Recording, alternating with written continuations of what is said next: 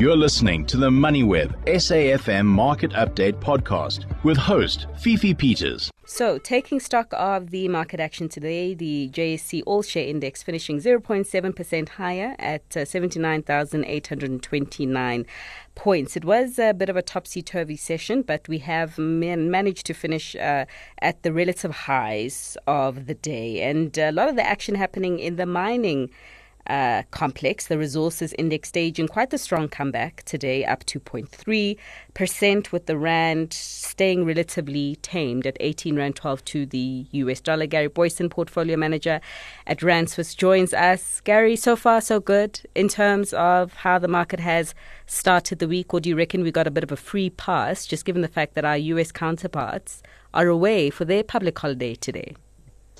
It's like when the US isn't in the market, everyone is just concerned about picking a direction and sticking to it. So I really hope that the, the positivity continues. But you can see it in the European markets, uh, you know, very, very mixed. So you had the, the FTSE up, uh, it's currently up uh, 0.13%, but you've got the, the CAC, CAC in Paris uh, down uh, two tenths of 1%. So we, we might have managed to finish the day up uh, marginally. So so we did finish, uh, well, not really marginally, I suppose, or seven tenths of 1% higher. Yeah, not shabby. Index yeah, not not too shabby, but that was largely driven by the by the resources, as you said, doing the heavy lifting. So that index up 2.3 percent or 2.33 percent at least. Um, you know, the industrials and the financials really lagging. At, at lunchtime, they were flat to flat to slightly negative. So a little bit of a recovery into the end of the day. But as you say, with the US out of the market this evening, uh, everyone's kind of, I think they're all just treading water and waiting. I mean, there's a lot of risk events coming up. We've sure. got uh, you know, budget speeches, we've got uh, central bankers, we've got FOMC minutes, we've got all sorts of things uh, coming our way, and, and I suppose potentially a grey listing for South Africa uh, making some scary headlines for investors locally. And how are investors positioning for that? I see that the uh, financial index up 0.2% today, but I imagine that a lot of that uh, prep work having uh, taken place in the weeks prior. What are your expectations and what's the market expectations as to whether we get grey listed or not? Oh, we, weeks prior, Fifi. It's yeah. been months and years of work. My bad. So, so it's yeah. This is not something that that I, and I, we, we felt it. So it's interesting. Not many, uh, I suppose, not, not many of our clients have, have really approached us with concerns around the grey listing. It doesn't seem to be something that's floating around in the in the retail investor's mind, and I don't think there's going to be a, a big impact on the financial markets because, as you say, a lot of prep work has been done. It is largely expected that we we will uh, be grey list, grey listed. So I think think a lot of this is probably in the price already. We've already got, uh, you know, for example, uh, the South African rand trading against the dollar at 18.11 currently. Now, uh, that's probably the, the most liquid uh, contract or the most liquid instrument that would show um, an impact uh, because of the grey listing. But uh, that's not really where I think we're going to see the, the impact as investors. Where, where you're going to see it is your ability to actually conduct business internationally, and it's going to be the compliance burden that you're going to have to bear when you're on when you're opening an account. Um, and really, what what it means means is that yeah, I mean, we've gone through this. So I think our compliance cost has quadrupled in the last six months as we prepare for the grey listing. Um, it's, you know, we've had to, you know, and banks and all financial services providers have had to do this. I mean, they've really had to get their, their money laundering and, and their AML and their KYC so they know their client process is very, very tight.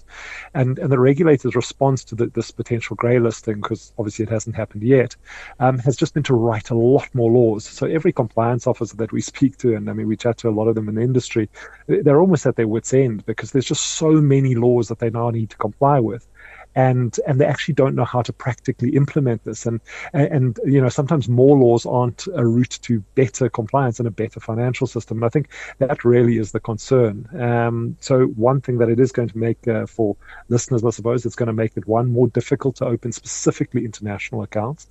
And and also the, the cost of financial services in South Africa is going to rise as all financial services providers and banks have to have to grapple with the the, the kind of the new situation and, and higher compliance costs. And unfortunately, uh, that is an input to financial services. So it's uh, it's something that will ultimately be passed on to the consumer mm. uh, via less aggressive pricing. Not another cost being passed on to the consumer. Yeah. Can't handle anymore. Unfortunately, yeah, that that's it. Uh, I mean, look, and and it, it might not be happening yet, but you know, check your bank fees in, in six seven months time. If we are grey listed, you start going to start seeing you know in, increased costs coming through. I have almost no doubt about that. Yeah, I think that's actually a really good area to explore. Perhaps something we can pick up um, following the uh, verdict or the decision on the 24th of February, as something we can surely um, make our listeners more aware of.